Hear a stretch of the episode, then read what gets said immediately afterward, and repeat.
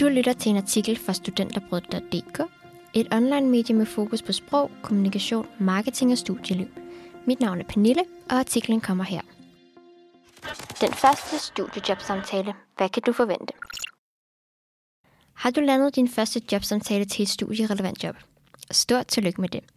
Men hvad kan du forvente af din første rigtige jobsamtale? Den er nok ikke ligesom dine tidligere jobsamtaler. Derfor vil Studenterbrød i denne uge gøre dig lidt klogere på, hvad du kan forvente til din første studiejobsamtale.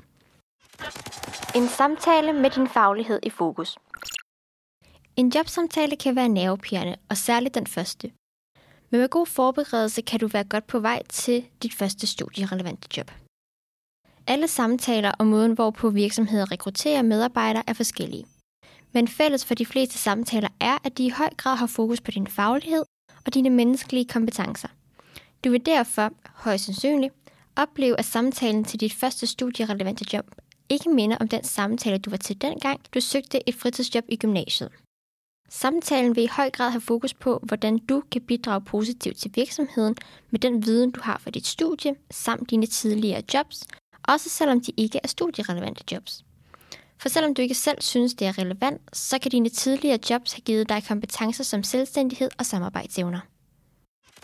Samtaletyper Der er flere forskellige former for samtaler. Der er dem, som minder om dem, du kender fra tidligere fritidsjobs, hvor fokus er på dig og hvem du er, samt hvad det er, du helt lavpraktisk skal bidrage med. Dernæst er der samtalen, der både består af en almindelig samtale, samt en opgave, du skal løse. Til sidst er der de samtaler, der er delt op i flere faser.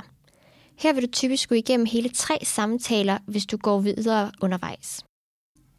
Den første samtale vil ofte være en uformel samtale, hvor det handler om, hvem du er. Og hvis de kan lide dig, så går du videre til næste samtale, der typisk er en kreativ del, hvor du for eksempel bliver bedt om at løse en opgave, og herefter taler I om den opgave, som det er, du har løst. Går du videre herfra, vil den sidste samtale typisk være en samtale, hvor I snakker om de sidste formaliteter og finder ud af, om du er det rette match.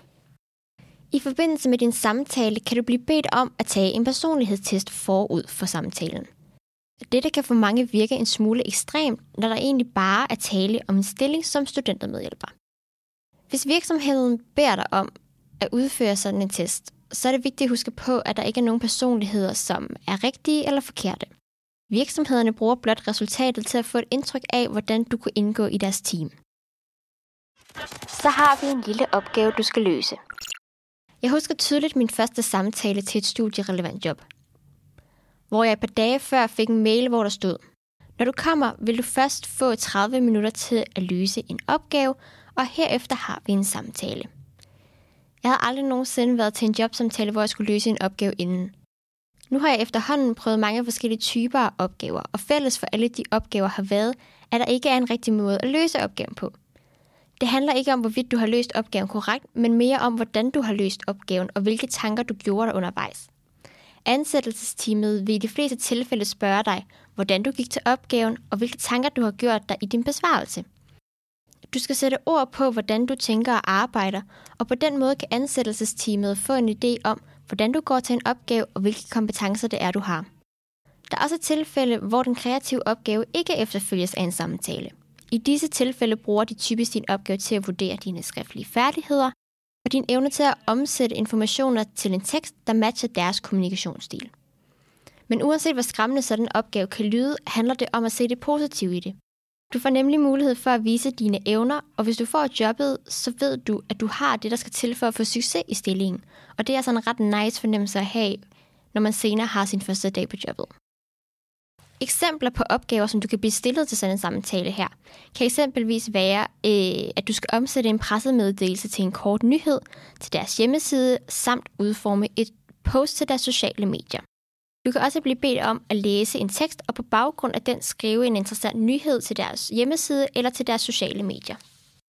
Det kan også være, at de i deres virksomhed gerne vil, i fremtiden vil have fokus på noget bestemt, og derfor beder dig komme med et forslag til, hvordan de kan kommunikere det her ud til deres kunder og samarbejdspartnere på forskellige medier.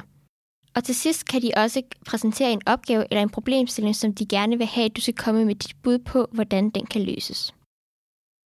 Husk på, at du på Kommunikation og Sprogs hjemmeside kan finde en række gode tips og tricks til, hvordan du på bedst vis forbereder dig til jobsamtalen, og disse tips kan du finde via linket i artiklen. Du lyttede til en artikel fra studenterbrød.dk. Like, subscribe og del. Mit navn er Pernille. Tak fordi du lyttede med.